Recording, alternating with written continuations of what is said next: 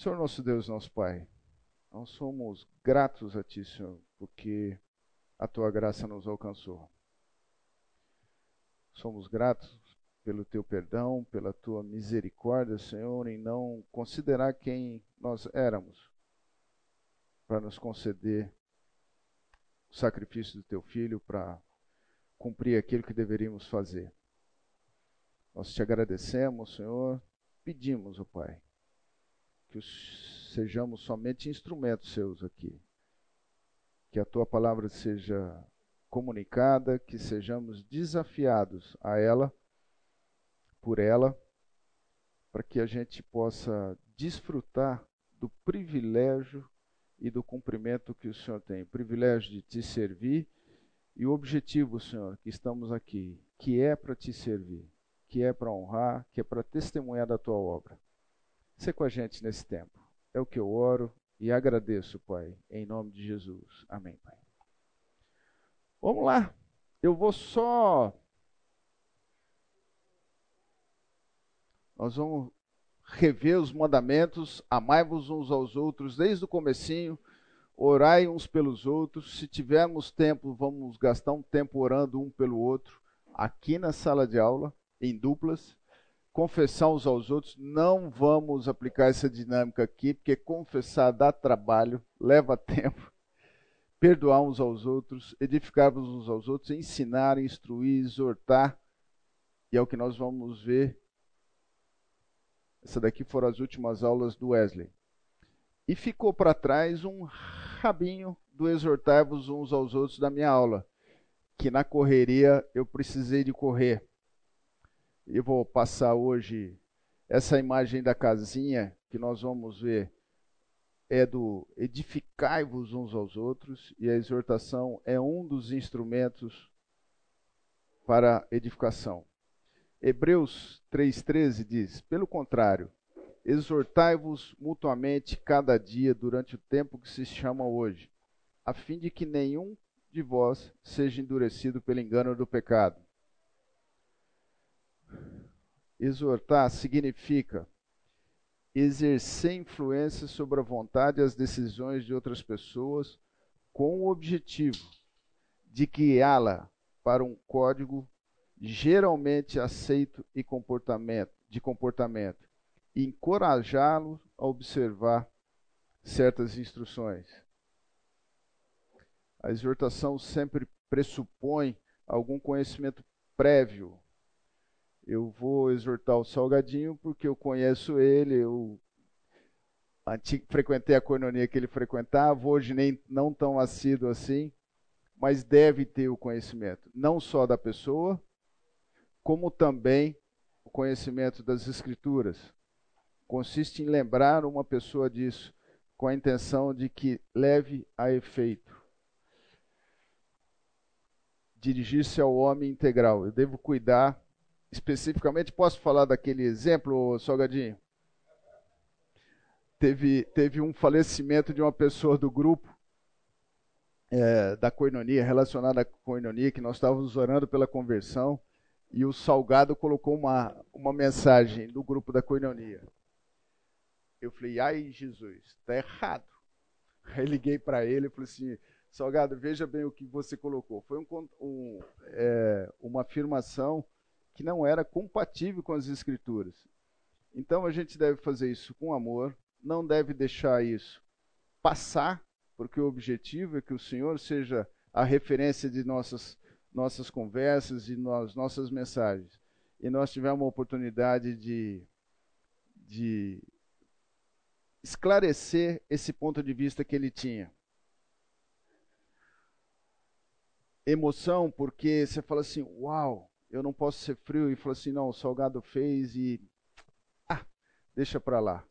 Não, eu preciso de falar isso, eu amo o salgado, então eu vou ver qual o jeito melhor de fazer essa comunicação e traçar isso. E também de vontade, porque toma tempo. Exortar significa estímulo ou ânimo, encorajamento ou conforto, são os textos que nós passamos rapidamente na aula passada.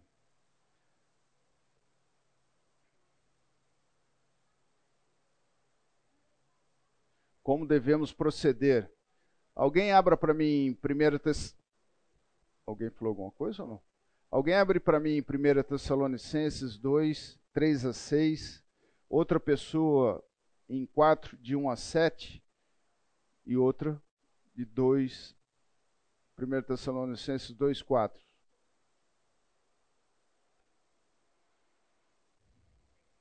Sim, por favor.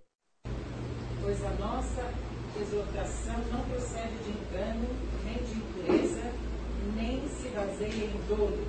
Pelo contrário, visto que fomos aprovados por Deus, a ponto de nos confiar Ele o Evangelho, assim falamos, não para que agra agrademos a homens, e sim a Deus, que prova o nosso coração. A verdade é que nunca usamos de linguagem de bajulação, como sabeis, nem de intuitos deliciosos. Deus disto é testemunha.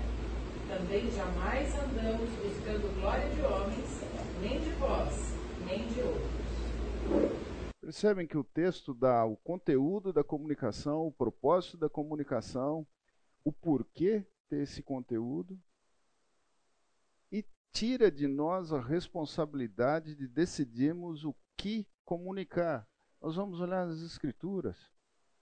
É isso que vai permitir eu fazer a avaliação se o comportamento merece uma exortação ou não. Isso é o que confere autoridade à nossa mensagem. 1 Tessalonicenses 4, de 1 a 7.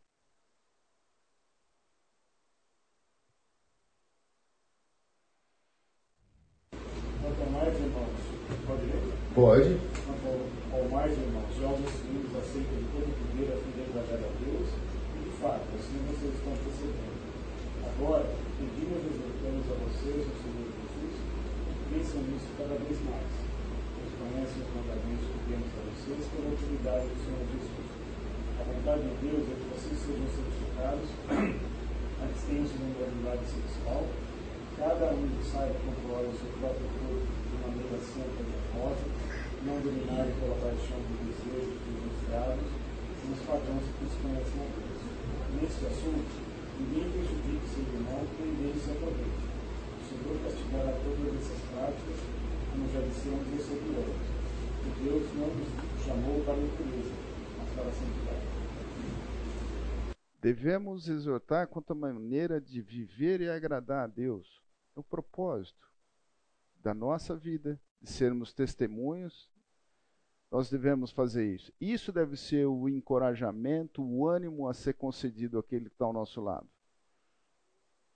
Fazendo isso com amor, atingiremos o objetivo. 1 Tessalonicenses 2,4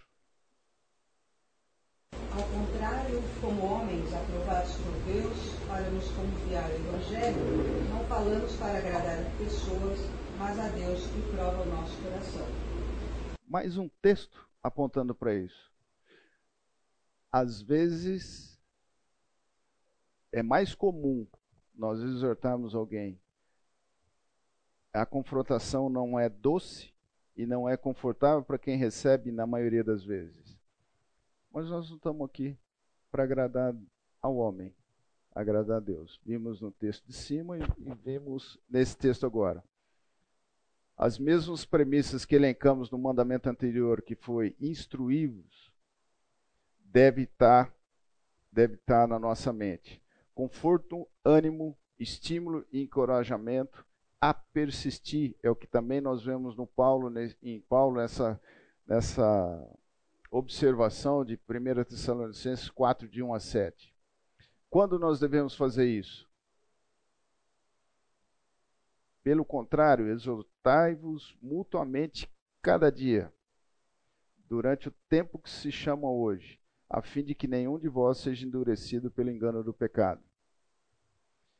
Provavelmente vocês já encontraram gente que fala assim: nossa, esse cara não tem jeito. Pessoa, pessoa assim não vai mudar. Primeiro, a mudança não cabe a nós mas é muito provável que nós perdemos oportunidades ao longo do convívio com a pessoa de estar exortando a seu tempo. A instrução do autor de Hebreus Exortai-vos, encorajai-vos mutuamente a cada dia durante o tempo que se chama hoje. 2 Timóteo 4:2 Prega a palavra, insta, quer seja oportuno, quer não. Corrige, repreende, exorta com toda longanimidade e doutrina. A gente não precisa de ser inconveniente. Né? Quando olha assim, ah, não, eu vou falar, peguei o, o Julião, acabou de sair da igreja, está conversando com uma pessoa, um convidado, eu vou lá e vou dar na lata dele aquilo que ele falou. Porque a Bíblia fala, quer seja oportuno ou não. O ambiente disso tem que ser de amor. Então é possível eu esperar, a oportunidade não precisa ser na minha imediatice. Então, temos que pegar a oportunidade, marcar um café com o Júlio e fazer isso. Um exemplo disso. Porém, Deus, que conforta os abatidos, nos consolou com a chegada de Tito, e não somente com a sua chegada, mas também pelo conforto que recebeu de vós, referindo-nos à vossa saudade, o vosso pranto, o vosso zelo por mim, aumentando assim meu regozijo. É interessante destacar nesse texto que o Senhor conforta os abatidos com o envio de Tito. Então, nós somos e devemos ser instrumentos de Deus, nos colocando à disposição para que o Senhor nos use. Permeados da palavra de Deus, nós vamos levar a mensagem adequada para aquele que está do lado. Entendermos que somos instrumentos de Deus aonde formos. Então, puxa vida, é, eu tenho um propósito, eu não estou vivendo para mim, nós vimos aqui, a palavra não deve ser para mim, eu não devo agradar a homens, devo agradar a Deus. Então, a pergunta é: você está pronto? Para confortar e consolar aonde o Senhor tem te enviado? É o desafio. Nesse caso, ele usou Tito, mas é o Senhor que provoca isso, porque é o Senhor que nos capacita, é o Senhor que nos dá a sensibilidade a isso alguma questão sobre exortai-vos?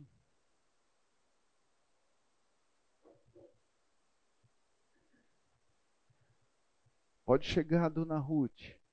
Eu estou falando porque eu conheci a Dona Ruth também domingo passado. eu estou conhecendo hoje, conheci a Carmen. Próximo mandamento: acolhei-vos uns aos outros. Ainda quando eu vi a Carmen chegando aqui, eu lembrei do mandamento que a gente ia ministrar. Eu falei assim: eu não conheço a Carmen. E ó, se eu não conhecia o Lucas, que fazia 14 anos que frequentava, alguém conhece a dona Carmen ou não? Eu vou expor a nossa falha aqui. Alguém conhece?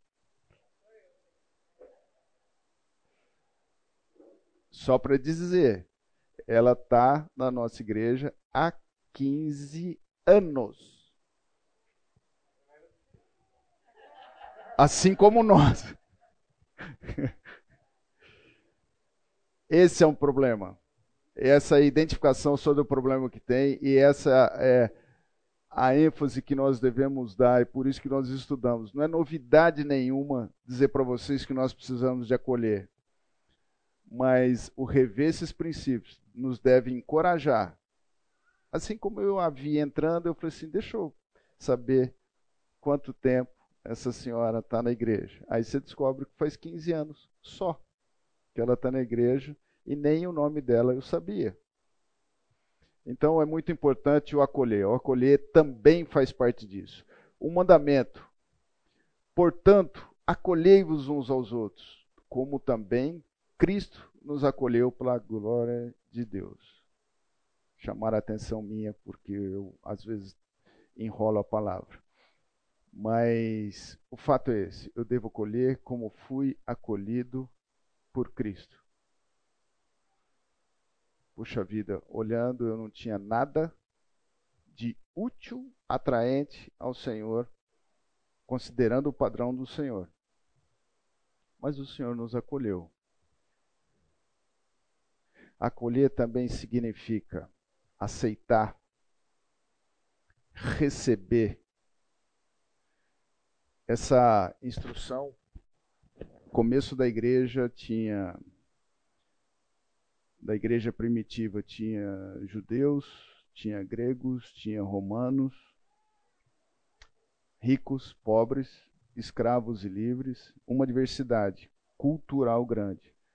Interessante que diversidade que a gente começou a escutar, acho que de um ano ou dois para cá, ou quatro anos para cá, cinco anos para cá, já era presente. Paulo tratou disso.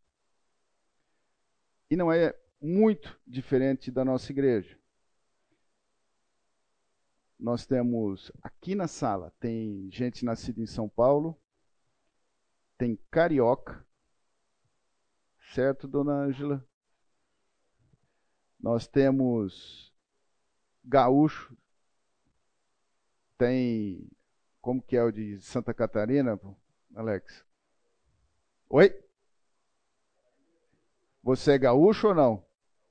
Gaúcho. Cada um com as suas características, cada um com o seu comportamento, cada um com a sua cultura que a região impõe. E nós encontramos, você pode ter, pode ser que tenha dificuldade de se relacionar com alguém. A gente experimentou alguns anos atrás venezuelanos. Esse ano nós tivemos contato com afegãos, que tem um grupo de afegãos no Maricota, no acampamento Maricota, acolhido como refugiado. São muçulmanos. Devo acolher ou não? o padrão para acolhimento é eu ter valores semelhantes ou ter objetivos com aquele que vai ser acolhido? Lembra que a gente viu e vai ver sobre agradar a Deus, o tratar o próximo com acolhimento. Vai passar por a gente lidar com pessoas de diferentes culturas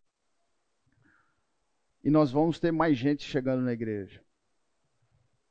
Como que nós vamos lidar com isso? Devemos acolher. É interessante que alguns comportamentos nos causam barreira. Pelo menos para quem tá, é muito antigo de igreja, causa barreira. Um cara que fuma, nossa, eu vi o cara fumando, eu vi o Alex fumando na padaria, eu vou falar com ele.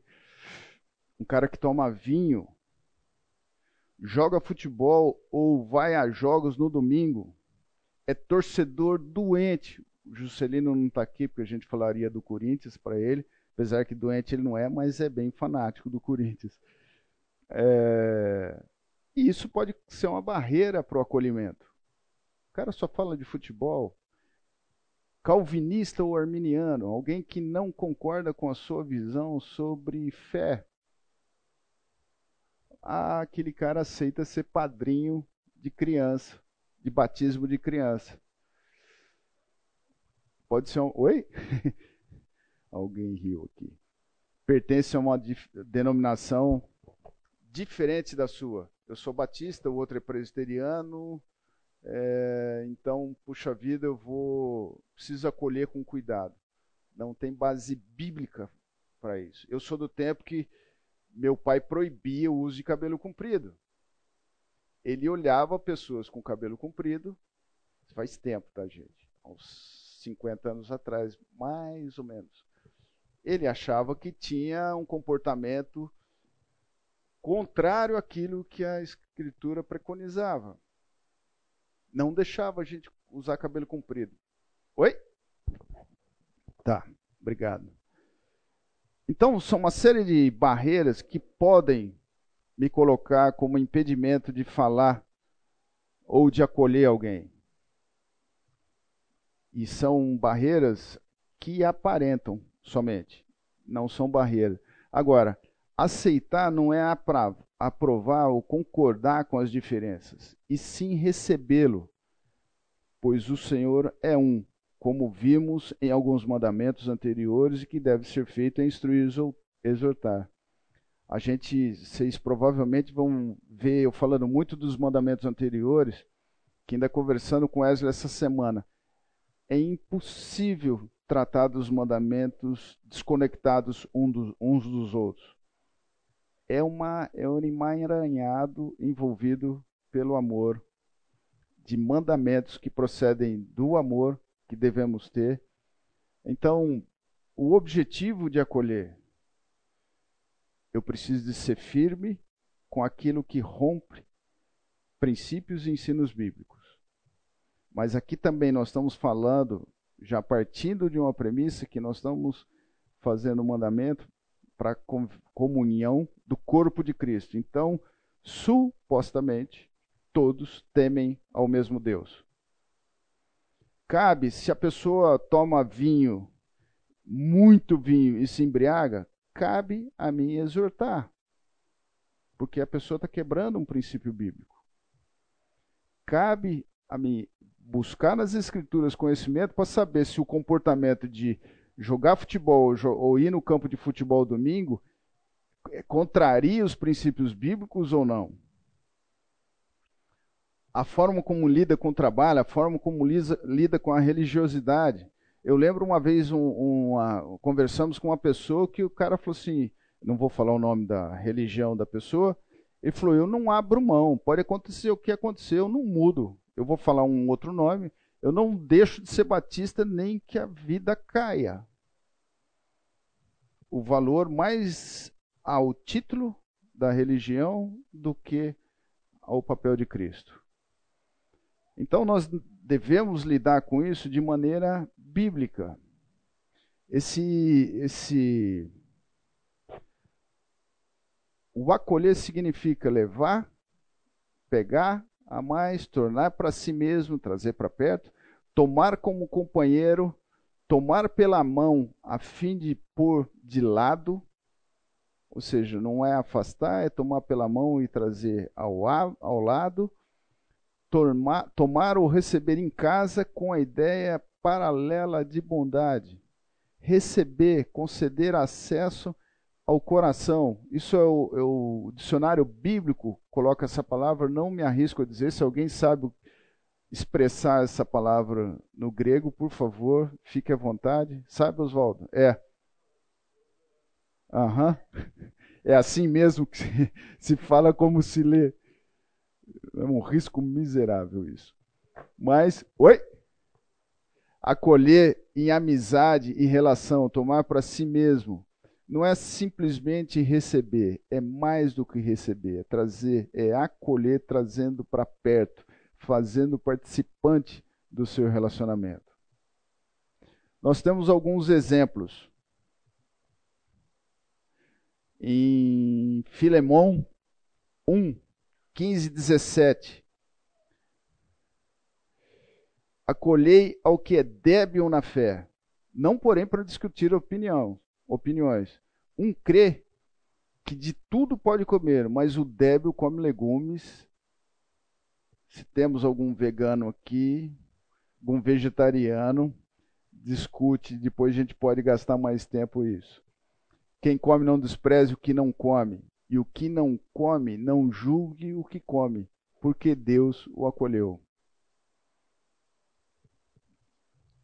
Ou seja, o nosso julgamento continua sendo esse apoio a um exemplo de julgamento, que o nosso julgamento e acolhimento deve ser calcado em princípios relevantes, não em práticas de vida. Está em Romanos 14, 1 a 3. Se, portanto, me considera companheiro, recebe-o onésimo como se fosse a mim mesmo. Filemão, Paulo fazendo uma recomendação a Filemão para que receba como se fosse a mim mesmo. Ou seja, o acolher significa entregar e pedir para que alguém acolha. Se as circunstâncias do convívio levam a isso, a pessoa está mudada. Eu conheço alguém que está morando no Canadá e o Wesley está mudando de Campinas para o Canadá, eu vou fazer uma recomendação. Assim como eu devo acolher. Alguém aqui já acolheu gente diferente na sua casa? Passou por isso? Maria do Carmo, Luciene, nós, Inayá. Algum ponto Como que foi essa experiência? Foi positiva ou negativa? Na... Sempre como positivo, embora algumas vezes diverge demais da forma como você vive. Sim. Mas hoje sempre a gente ganha. O que que, cita uma coisa assim, se, se lembrar, estou pegando de surpresa mesmo, então fica à vontade de falar assim, puxa, me pegou de, de momento. O que que aprendeu?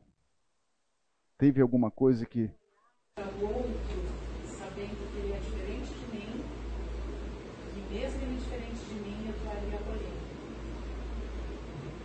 Pensar diferente, come diferente, tem hábitos diferentes. É. E Nayá, quer falar alguma coisa sobre a experiência de ter recebido? Alguma coisa, algum aprendizado? Tem, tem.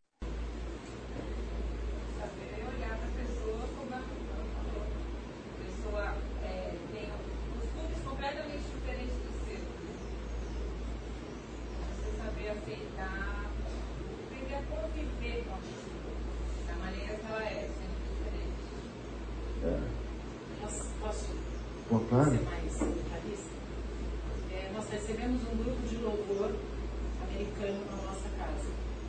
Eram quatro rapazes, todos tatuados, mas muito tatuados, cabelos compridos, uma forma de se vestir completamente relaxado, mas eles tinham uma forma de adoração a Deus. Eu olhava para aquilo e falava, meu Deus, quebrou todos os meus paradigmas não é a aparência que demonstra aquilo que a pessoa é. E eles, e eles pregavam o evangelho é, na rua, né, para moradores de rua, para é, fala, cadeia, é, e assim, e eles eram, eram olhando e falavam, meu Deus, o que é isso? Mas enfim. A gente aprende com isso, as situações que a do Carmo colocou, aprende como Deus é generoso, como Deus é bondoso, como Deus é gracioso, como Deus trabalha com diversidades e não é a diversidade em si que aponta a pessoa ser ou não, e sim o que essa diversidade representa em confronto com a palavra de Deus. Então, e acho que o acolher, pelo menos para mim, a Luciane lembrou, nós lembramos de um de uma família de um de um missionário que estava vindo mudan em mudança, nós acolhemos em casa a família toda. É sempre um aprendizado. Porque você fala assim, como a pessoa abriu mão de coisas que eu não abro, então aprende por testemunho o que é servir a Deus. Aprende por testemunho de exemplos que a pessoa viveu e compartilha com a gente quando a gente acolhe dentro de casa e as diferenças, por exemplo, a gente tem relacionamento com esse casal até hoje. Nós pegamos um rato no quarto, porque ele trouxe, tinha trazido comida e junto veio um ratinho pequeno. Então você fala assim, aquilo não foi relevante. Desconfortável, mas você fala assim, gente, o que trouxe não foi proposital, então a gente aprende a lidar e recebe muito mais quem acolhe do que é acolhido. Pelo menos a minha experiência. Eu vivi assim. Oi. Eu, eu acho que, fora o choque inicial, né, que existe mesmo, você aprende a olhar mais a pessoa do que os seus hábitos, do que a aparência. Então, é, é um aprendizado mesmo. Você olhar para a pessoa não tem nada a ver, seus costumes, seus hábitos de limpeza. A gente também recebeu um grupo de, de louvor. Vive fechado, uma sujeira. E aí você para, fala, não, eu estou fazendo alguma coisa que. Aí você olha para a pessoa, para aquilo que ela tem no íntimo dela, o que você está aprendendo. É então, e isso, além de ser bom, não é opcional. É mandamento. Então, assim, parta. Você tem duas boas razões para fazer. É bom para mim E por obediência eu vou fazer. O exercício é tirar a, a, a veste, tirar a máscara do, ou colocar os óculos do Senhor, a lente do Senhor, para avaliar essa pessoa que está chegando. Obrigado, gente.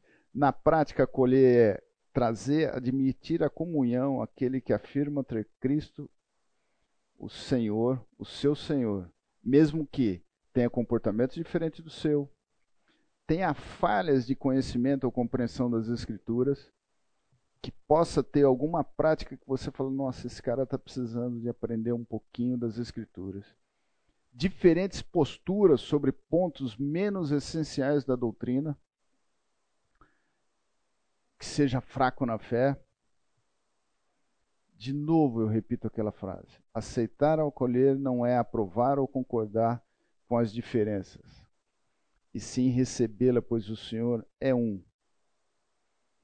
Então, ao botar esse óculos, essa lente, de que eu estou recebendo gente com comportamento diferente, que teme ao mesmo Deus e tem uma conduta apreciada, como fazer isso e o que aprender disso? Na prática é dar lugar, dar a casa, ceder terreno, dar ensino, ou seja, é tanto é, reativo como também positivo. Eu vou gastar se essa pessoa tem algum comportamento que puxa a pessoa muito fechada no quarto. Eu nem lembrava dessa, desse caso. Poxa, eu vou conversar com a pessoa. É importante você interagir com as pessoas da família. Tem sido um prazer tê-lo aqui. Ensina, investe tempo por amor tomar como companheiro com o companheiro, ele pois começou a falar ousadamente na sinagoga, ouvindo, porém, Prisciliaque, tomaram-no consigo e com mais exatidão lhes puseram o caminho de Deus. Em Atos, está se referindo a Paulo. Eu vou pegar alguém que ensina, eu vou trazer para perto, eu vou reter aquilo que é bom, vou transformar a minha forma e vou conviver. Receber em casa, como a gente já falou, chamar a parte.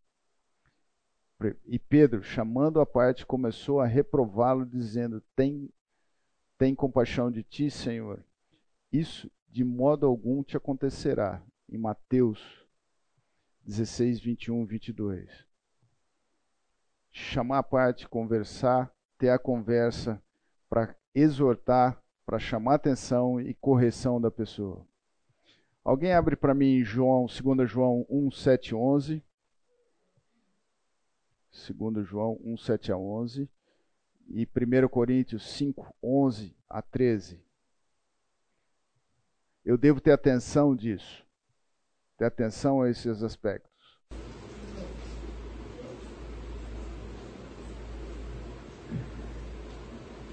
Mas agora você e não vos associeis com alguém que, dizendo-se irmão, for impuro ou aparente, ou idólatra, ou maldizente, ou beberrão, ou roubador, com esse tal, nem ainda com mais.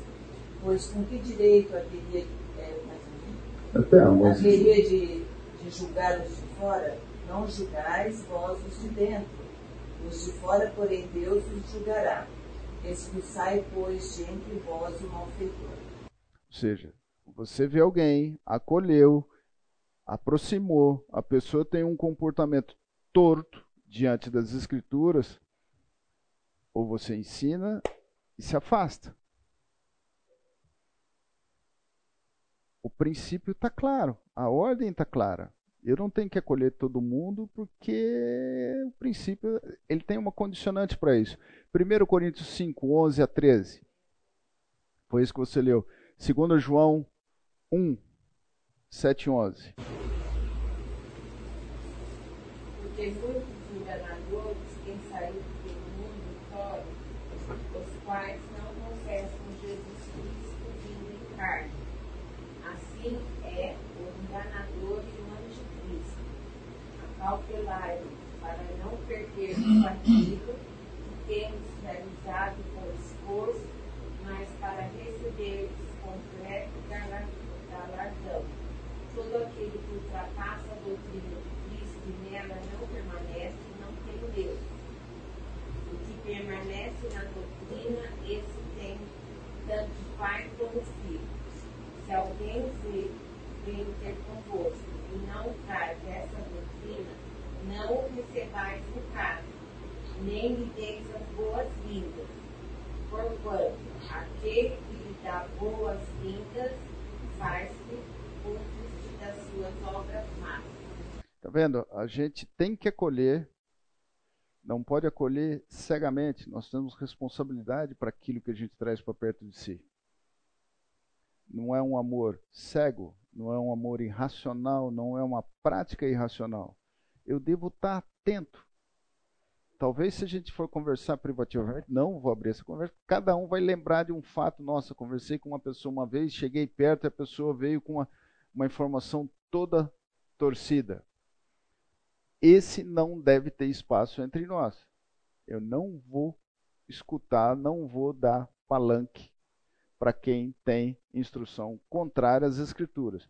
Devo amar, devo tratar, devo, se possível, ensiná-lo, mas considerando o corpo de Cristo, o acolhimento nesse o corpo de Cristo, eu devo ter o cuidado disso. Eu devo ter o cuidado para isso. Outra forma de acolher, fiel é a palavra, se alguém aspira ao episcopado, excelente obra almeja. É necessário, portanto, que o bispo seja irrepreensível, esposo de uma só mulher, temperante, sóbrio, modesto, hospitaleiro. Além disso, esse é, um, é uma as qualificações de liderança de uma igreja faz parte acolher. Faz parte acolher deve ser uma característica daquele que almeja o episcopado, almeja ser pastor. Sede mutuamente hospitaleiros sem murmuração. Se eu vou falar assim, puxa vida, o cara recebi em casa, os caras ficam fechados, os caras têm cabelo comprido. Não fala isso. Se são firmes com o Senhor, ajusta, porque o teu comportamento, o cortar cabelo, não está na Bíblia que isso é modelo de cristão. Então não é o fato de ter cabelo que eu vou fazer comprido ou curto, ou ter práticas que não são contrárias, não estão explícitas nas escrituras, eu não devo fazer. Eu devo ser hospitaleiro, receber, Reflexão e oração. Nós estamos chegando perto do intervalo. O que você tem feito com pessoas novas que tem visto na comunidade? Eu acho que não basta a gente ter um espaço acolhido, é individual, né? Só um ministério.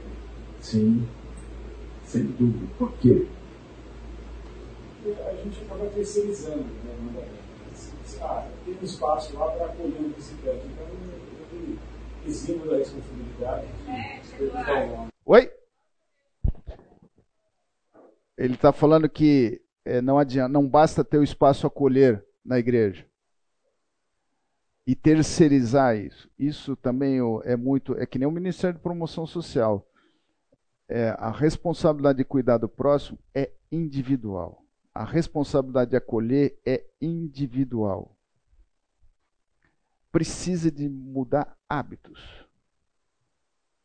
Então, é, se me permite, Carmen, a, a, eu fui me apresentar a Carmen, que faz 15 anos que estou na igreja, é a primeira vez que eu a vejo no sentido de identificar como sendo, mas ela mesmo se posicionou. Ela falou assim: eu nas aulas anteriores nós falamos de a pessoa ficar mais tempo na igreja. Então, ela poderia ter falado: Ah, eu estou na igreja de 15 anos, nunca você veio falar comigo. Não, a consciência do posicionamento é o que ela teve. Ela falou: Eu sinto isso, mas também aprendi que eu devo me expor mais. Então, é isso. É, é por isso que um dos nomes possíveis para essa aula é mutualidade. Não funciona de um lado só. Não adianta só eu colher se a pessoa não quiser receber. Servir uns aos outros. Uma importante observação sobre isso.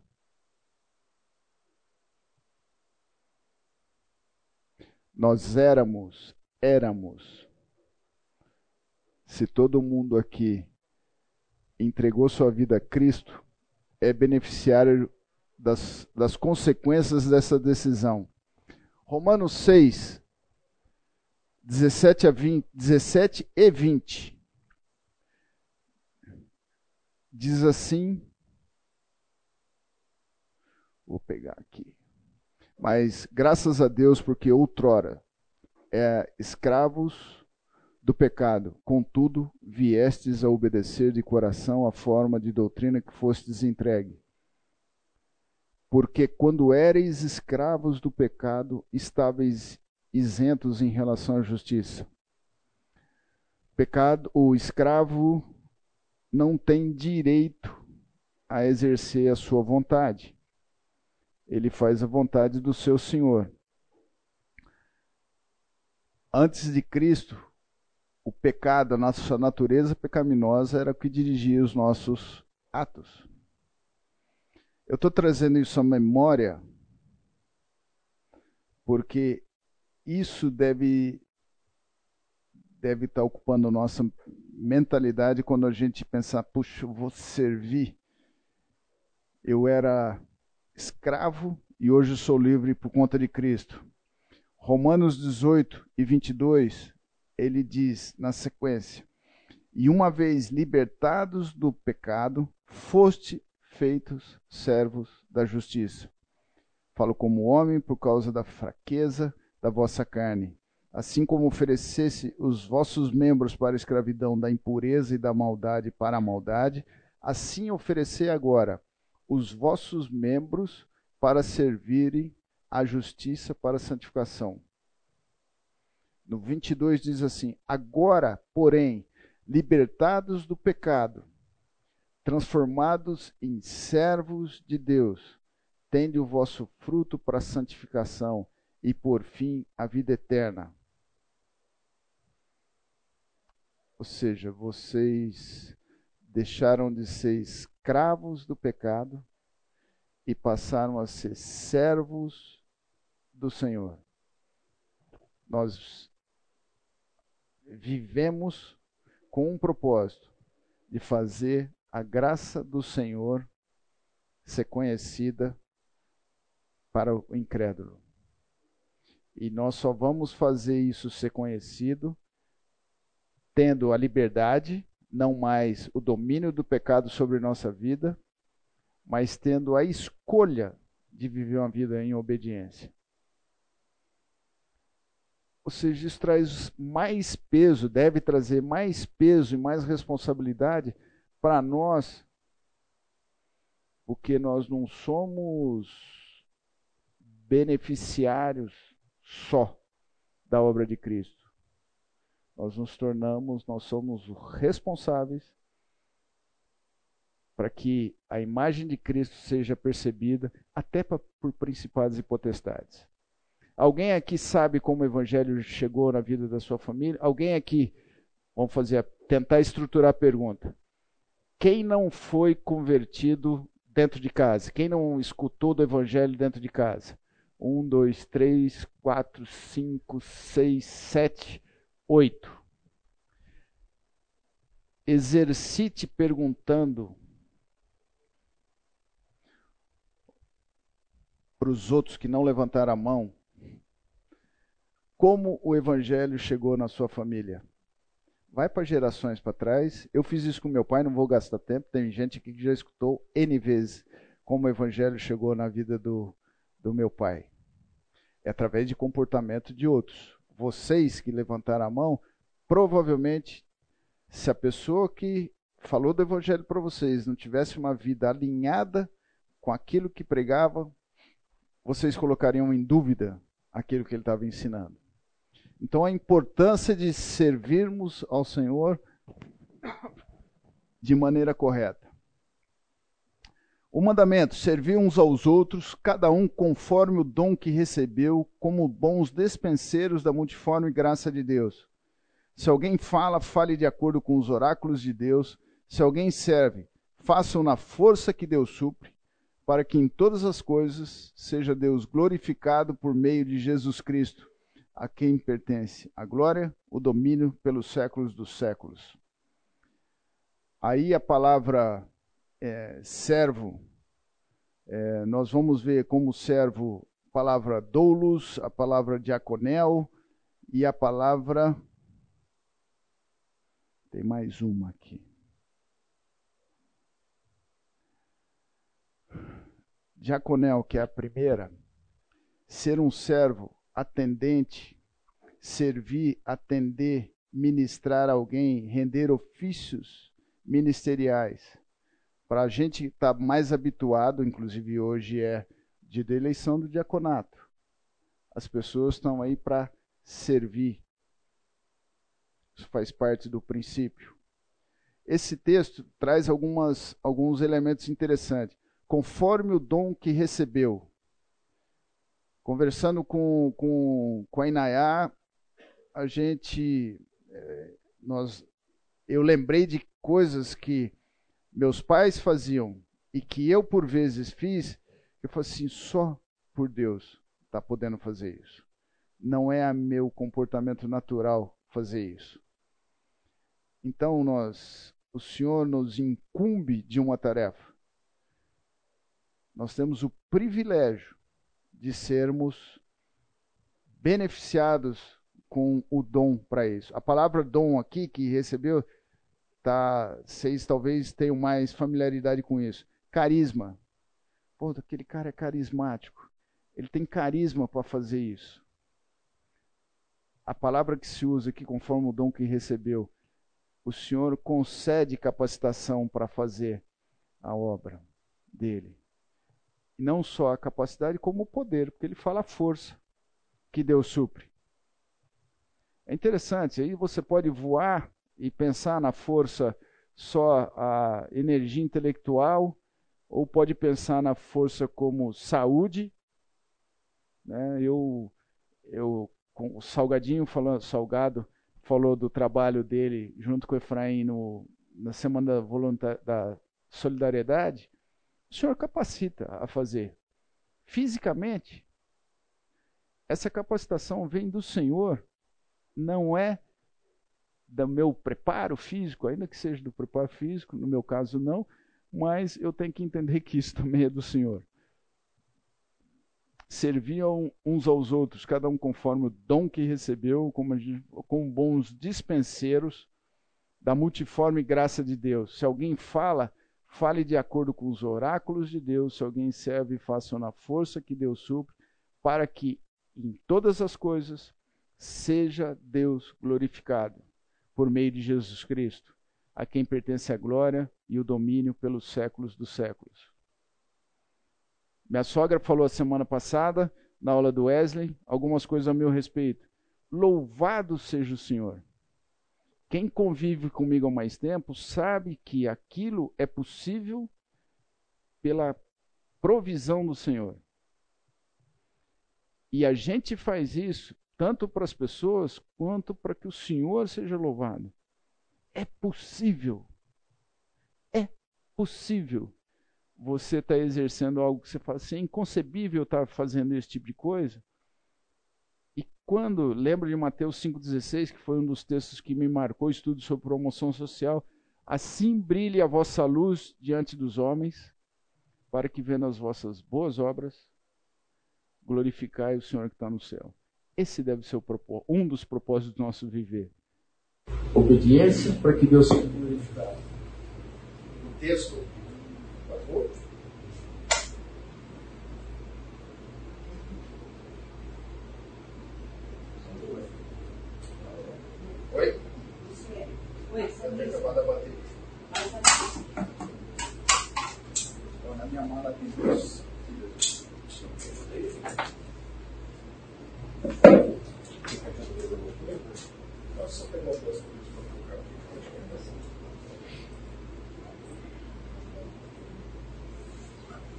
texto, o mandamento fala sobre sermos bons dispenseiros, bons dispenseiros, dispenseiros a palavra que é ser administrador.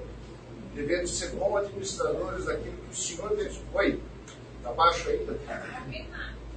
Não, eu estou sem microfone porque acabou a bateria. Desculpa. Já está botando aqui que eu tenho pilha aqui. A gente quando vai faz uma vez, duas vezes, a gente quebra a cara para alguns, alguns problemas uma vez só. Outras vezes a gente vai trazendo pecado. Se aparecer um problema novo que eu não tenha passado, é possível que não tenho mais. Oh. Só tenho Obrigado. Tá ligado, Thiago? Combinado.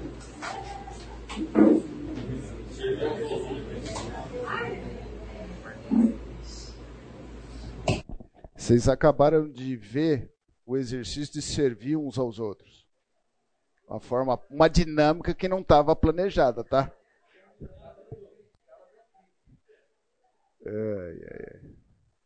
Mas o fato é esse. Nós devemos estar, tá, nós somos administradores daquilo que o Senhor tem nos concedido. Nós devemos, se alguém fale, fale de acordo com a palavra de Deus, oráculos de Deus e faça na força. Você percebe que o Senhor está sendo provedor de tudo? É o dom. Ele deixou a palavra para a gente usar, para a gente instruir, que nos instrua. Então é isso. Eu botei o guarda-chuva aqui porque vocês vão ter oportunidade agora no verão dia de chuva na igreja de ver gente indo para o carro sem chuva. Fica a sugestão. O dia que estiver chovendo, vai servir aos outros pegando guarda-chuva e levando até o carro. Porque se a pessoa for com guarda-chuva, não volta, não vai ter outra pessoa. A igreja tem uma opção de guarda-chuva aí que pode fazer isso. Eu estou falando isso porque teve um dia que me comoveu uma pessoa que estava doente, um dia de chuva, e eu acabei fazendo isso. No fim, eu fiquei acho que uns 15 minutos levando gente para o carro. Então, divida isso conosco, tem esse privilégio. Nós somos chamados à liberdade, porém, não useis da liberdade para dar ocasião à carne. Seja antes servos uns dos outros pelo amor. Nós não devemos estar servindo para mesmo, para glória pessoal. Mas nós somos chamados para servir. Nós não devemos ser restritivos nisso formas encontradas de tradução para a palavra que está lá como servo é escravo. O escravo é sujeito, ele não tem opção, é um servo que tem que estar tá submisso. Wesley nos ensinou sobre isso. Ou como escravo. Seguir, servir alguém como escravo faria sem isso seria feito sem consultar suas preferências. A gente deve servir ao Senhor como escravo, por determinação, por disposição, mas eu não vou ver a minha vontade, o meu desejo. Eu deixo isso de lado e sirvo de maneira sacrificial, mas eu sirvo vendo não as minhas preferências. Aqui estou usando, ou seja, você vai receber alguém em casa que você não receberia, abriria a mão da sua privacidade, mas você vai estar fazendo isso porque você está servindo. Está abrindo mão daquilo que você desejaria, das suas preferências. E servir também como diaconia. Como um atendimento aqui é como um mordomo. São as três formas dessa palavra ser usada, trazendo para o português. Eu devo servir eu devo levar, ajudar alguém a atravessar a rua, eu devo ajudar alguém a trocar o pneu do carro. Se eu estou vendo que tem limitações, por que não fazer isso? E eu devo também me colocar a serviço do corpo de Cristo. Então, tá atento. Oi.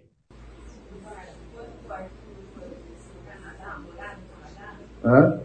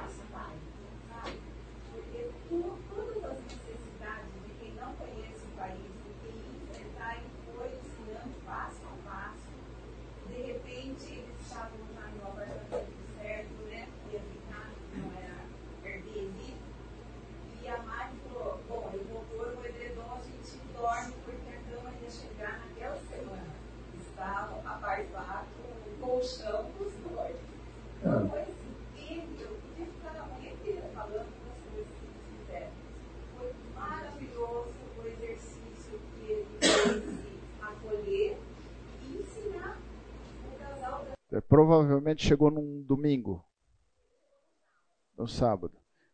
Ele abriu mão do descanso dele para servir o irmão. Então, é, atende isso, é uma forma de resposta ao corpo de Cristo, o movimento do corpo de Cristo, você se sentindo acolhido. Provavelmente eles nunca tinham se visto ou falaram. É assim, a, a referência é um só Senhor, mas eu vou me dispor a acolher, eu vou me dispor a servir, eu vou me dispor a ir buscar. Puxa, é um problema se não sei o Canadá, mas ah, eu tenho que parar, pegar mala, esperar sair, estacionamento. Servir ao próximo. É o princípio bíblico.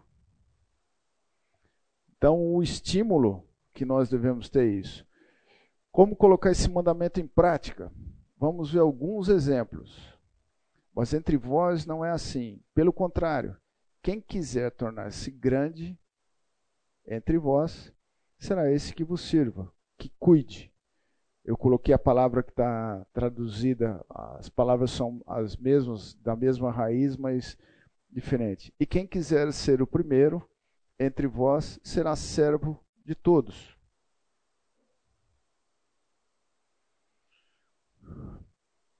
Ele me indica que eu devo estar servindo. Eu não quero, não devo esperar ser servido por conta desse mandamento. Isso me faz grande diante do Senhor. Quanto a vós outros, servos, obedecei a vosso Senhor segundo a carne, com temor e tremor, na sinceridade do vosso coração, como a Cristo. Não servindo à vista, como para agradar a homens, mas como servos de Cristo, fazendo de coração a vontade de Deus servindo de boa vontade como ao Senhor, e não como homens. Ainda que você sirva homens, você vai estar servindo a homens. Mas no olhar físico, que é aquilo que a gente está assistindo, faça isso servindo ao Senhor. Certos de que cada um, se fizer alguma coisa boa, receberá isso outra vez do Senhor quer seja servo, quer quem seja livre. Ou seja, nós temos a, aqui uma forma de fazer, nós temos exemplos, o, a, o Novo Testamento é rico, as cartas de Paulo são ricas nisso, em exemplos para nós. Devemos estar servindo não para se aparentar para homens, mas ao Senhor, como ao Senhor, pelo o Senhor, capacitação do Senhor, é isso que nós vemos. Servir é voluntário, pois está incorporado pelo amor que devemos ter pelo próximo. Eu não preciso de falar assim, o Efraim, por favor, levanta e pega meu carro, porque eu preciso de pegar minha sogra para trazer aqui perto. Não, eu tô, é, e é brincadeira mesmo, não é nenhuma. Eu brinco muito com ela. Não é esse o, o fato você, a gente deve estar imbuído de estar tá antenado. Puxa, a dona Neiva tá, não está muito bem. Ô Eduardo, eu posso buscar seu carro, trazer para perto para você buscar? Eu devo parar o carro para esperar, eu devo levar alguma criança, eu devo assistir alguém, eu devo agir. Eu estou vendo que alguém está enfermo, como que essa pessoa está lavando as, a roupa de casa, como que está fazendo a faxina de casa.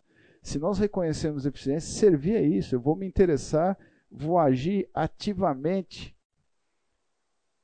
Não preciso ser em estado. Eu devo fazer isso livre e espontaneamente, dispor a realizar algo em favor do irmão, levar fardo uns dos outros, o, Wesley colocou isso na, na outra aula.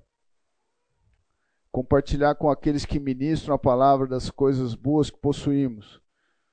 Nós temos, não é nenhum pedido em causa própria, não.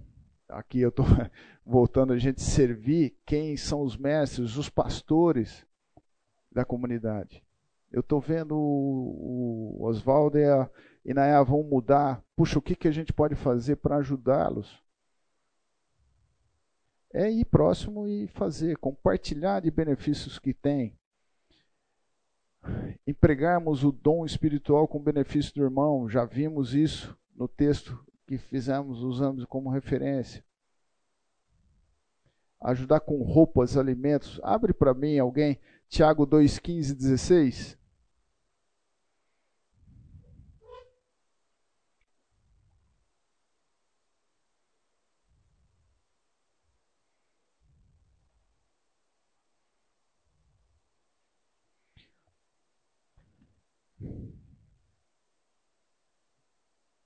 Pode ler um de cada vez, não tem problema. Se um irmão ou uma irmã estiverem carecidos de roupa e necessitados do alimento cotidiano, qualquer dentre vós disser, ide em paz, aquecei-vos e fartai-vos, sem contudo lhes dar o necessário para o corpo, qual é o proveito disso? Assistência, ajuda, passa por isso. Esse texto traz a ideia também do imediato, atende, não fala assim, ó, semana que vem a gente conversa, tá, Celeste? Você tá sem comida hoje? Percebendo que está sem comida, semana que vem a gente fala, não, faça prontamente, divida o que você tem. Então, o serviço é voluntário, nós estamos aqui com esse propósito. As pessoas têm que ver a nossa disposição e ver a obra do Cristo que é possível na vida de um pecador. Que é falar assim, puxa, não é comum fazer isso. Não é natural fazer isso. Mas é natural para um filho de Deus fazer isso. Alguém que tem a opção, o reconhecimento de que não é mais escravo do pecado. E, os, e um dos pecados é falar assim: ah, eu quero meu conforto. Eu estou vendo só a minha causa. Mais exemplos. Naquela mesma hora da noite, cuidando dele, lavou-lhes os vergões dos açoites. A seguir, ele foi batizado. Então, levando-os para a sua própria casa, ele pôs a mesa e com todos os seus manifestava grande alegria por terem crido. Seu carcereiro na, no evento de Paulo. Os caras não fugiram, preservando, pregaram o evangelho para o carcereiro o carcereiro entendeu a bondade da obra de Cristo e se dispôs a cuidar das feridas daqueles, daquele que ele cuidava na cadeia. Você já exercitou, teve oportunidade disso? É difícil porque não é o nosso contexto, mas se a gente talvez trazer para a gente alguém que ti que não lhe é claro, não é querido pelo seu comportamento pela sua história de vida. Você fala assim: puxa vida, eu vou. Esse cara me deu o evangelho, me apresentou o evangelho, conheceu o evangelho, eu vou cuidar dele. Então são exercícios que a gente, exemplos que a gente vê nas escrituras. Vós mesmos sabeis que essas mãos serviram para que me era o que me era necessário a mim e aos que estavam comigo. Outro exemplo. Paulo reconhecendo que havia sido tendo recebido aquilo que era para o proveito dele e daquele que estavam com ele. Alguém que estava servindo a Paulo estava olhando o ambiente de Paulo. Outro exemplo, Conceda o Senhor misericórdia à casa de Onesífero, porque muitas vezes me deu ânimo, caberia que me exortou e nunca se vergonhou das minhas algemas. Antes, tendo ele chegado a Roma, me procurou solicitamente até me encontrar. O Senhor lhe conceda naquele dia achar misericórdia da parte do Senhor. Tu sabes, melhor do que eu, quantos serviços me prestou ele em Éfeso. Ou seja, Onesíforo muitas vezes exortou, nunca teve vergonha da posição que Paulo tinha, e acolheu e serviu. Devemos fazer assim. Exemplo de Jesus. Tende em vós o mesmo sentimento que houve também em Cristo Jesus. Antes, a si mesmo se esvaziou, assumindo a forma de servo. Exemplo de Jesus. Jesus não considerou a posição que tinha. Nós não temos condições de e não temos prerrogativa que Cristo tinha para causar a transformação que tinha, mas é, isso me leva a passar a minha posição como como senhor em algum negócio na empresa, com, na postura, como eu ajo? Eu ajo com humildade ou eu ajo com prepotência? Nariz em pé. Como eu lido com as pessoas que estão que são submissas a mim. Quando eu estou na minha casa, como eu ajo com as pessoas que estão trabalhando nela? O Senhor, Filho de Deus, abriu mão de ser igual a Deus, abriu mão daquilo que ele tinha em nosso favor. O que nós estamos vendo com esse exemplo, a gente pode fazer muito menos esforço do que aquele feito por Cristo. Mas às vezes nem esse menos esforço a gente faz. A gente está em casa e usa das pessoas que estão trabalhando. A gente no trabalho usa das pessoas que estão trabalhando. Não estou falando aqui o, o, lado negativo, porque a gente tem que delegar. Quando a gente está gerenciando um negócio, você delega atividades, você dá, as pessoas que estão trabalhando têm responsabilidades mas usar isso de modo talvez a chegar para uma cozinheira e falar assim: hoje eu vou cozinhar para você. Fazer algo que não, pega, não, não tá. Oi? É. É, é um risco que tem. Alguém pode também negar o Senhor por conta das atitudes que nós temos, às vezes, de arrogância, né? Mas vamos lá, outro exemplo do Senhor. Pois o próprio Filho do Homem não veio para ser servido, mas para servir e dar a sua vida em resgate de muitos. Ele abriu mão, ele serviu e ele deu a vida em favor de muitos. E não tinha um bonzinho para qual ele deu a vida para pecadores. Ele tinha a lente correta. Mais exemplo do Senhor. A síntese, ele esvaziou-se a si mesmo, sendo o Senhor o mestre, lavou os pés, serviu e deu a sua vida em resgate de muitos. Como você pode colocar esse mandamento em, em prática?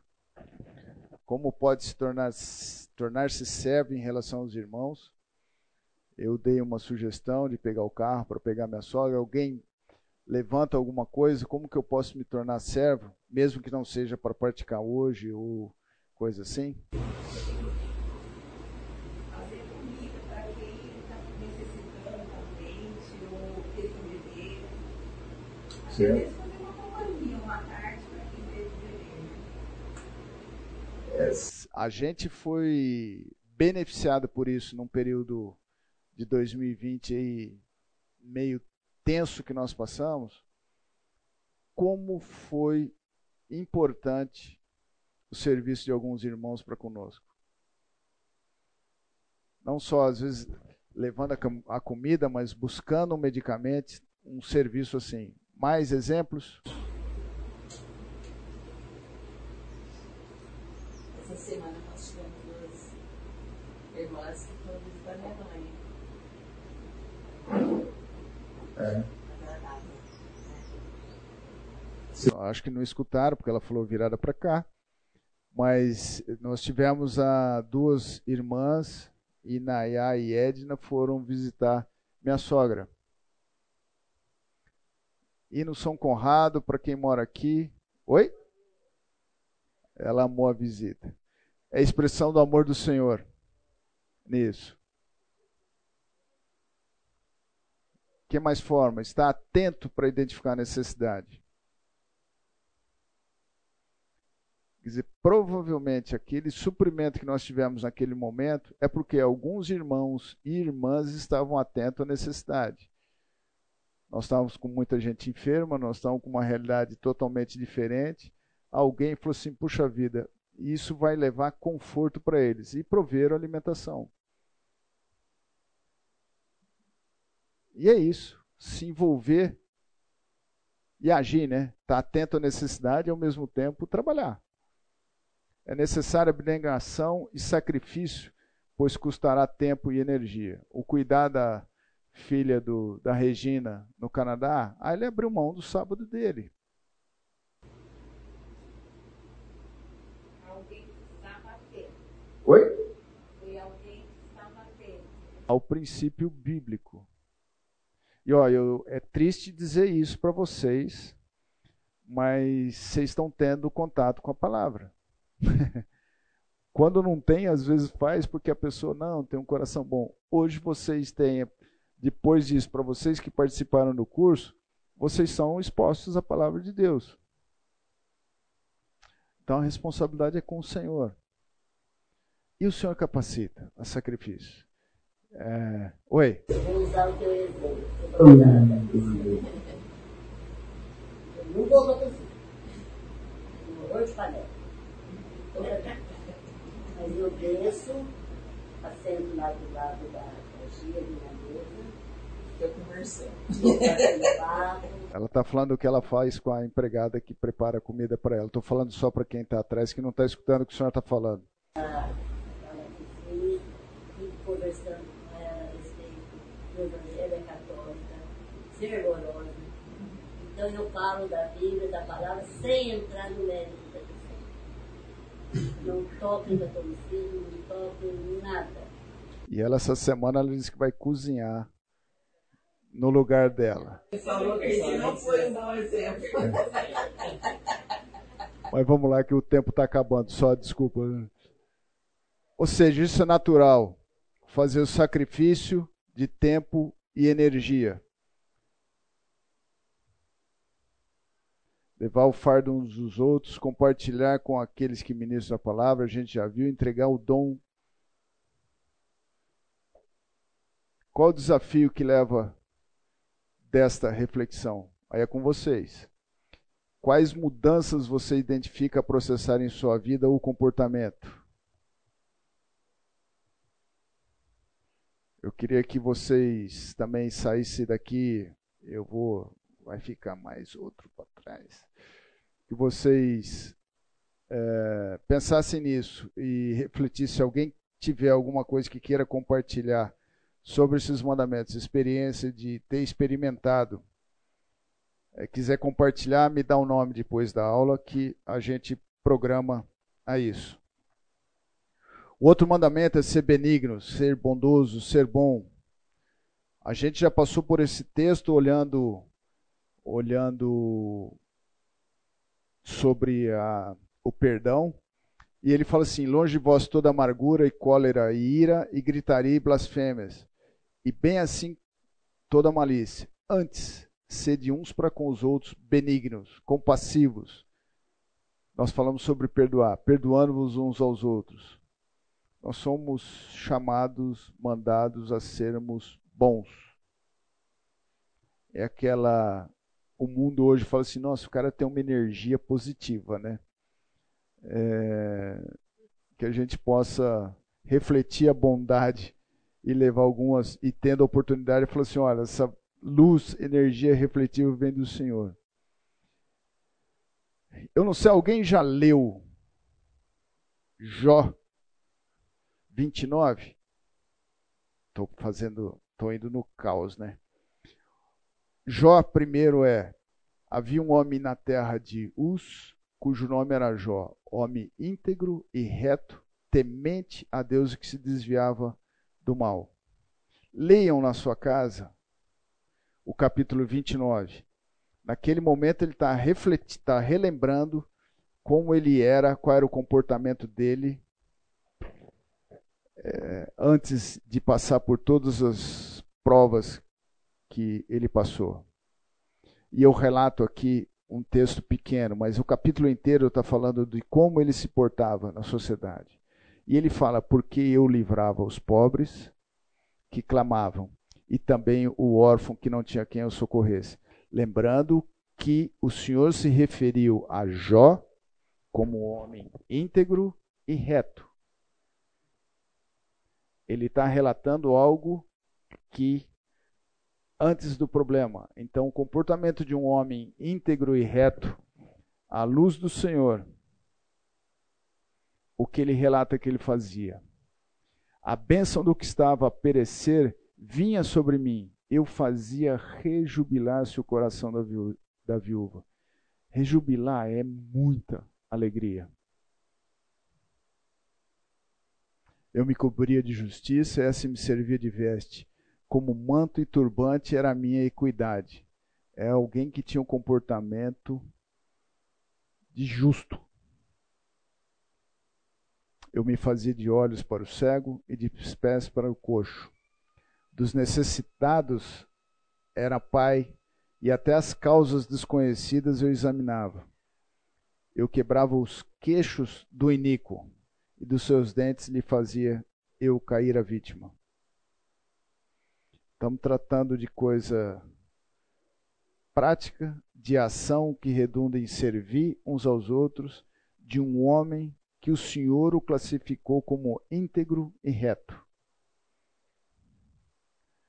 Avalie o que, que você pode fazer. Ou o que, que você tem feito. Como que você tem ocupado o seu dia. Você é bondoso Alguém te classificaria como bondoso? Que alguém te conhece. Bem, não que te vê domingo aqui na igreja. O ser bondoso implica em comportamentos bondosos.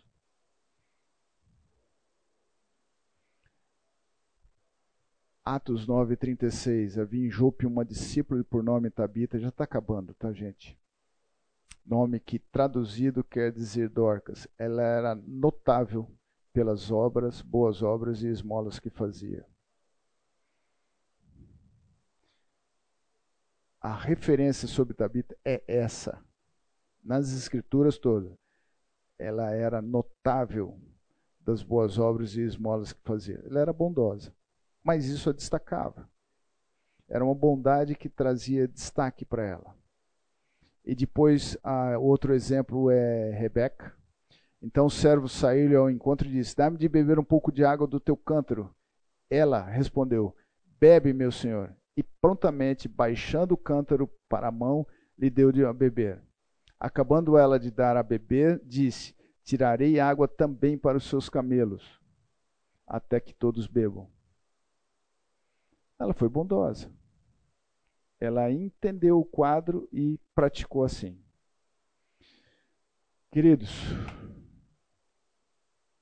tem a tarefa que vocês receberam no papel, reflitam. Se alguém quiser compartilhar alguma coisa domingo que vem, me fala aqui, eu passo para o Wesley. Wesley, você ora para nós, agradece a Deus por isso, pela essa vida, pelo dia que nós teremos hoje, um dia que potencialmente tenso, que estejamos lembrando da obra de Cristo em nossas conversas e para aquilo que viemos. Senhor, eu quero agradecer pela instrução que vem da tua palavra, do Eduardo. Obrigado pelos princípios, pelas instruções que nos fazem refletir. Esperamos, Pai, que o Senhor age no nosso coração, esse nosso desejo, para que não fique só na reflexão, mas que também para a prática. Dá-nos essa para cumprir esses mandamentos, não para agradar aos homens, não para nos compararmos com nós mesmos, mas para agradar ao Senhor. Dirige-nos nesse sentido, nos dê a sabedoria e que precisamos para cumprir as nossas obrigações civis. Ajuda-nos como, como povo, como nação. E coloca sobre nós a tua graça. Amém.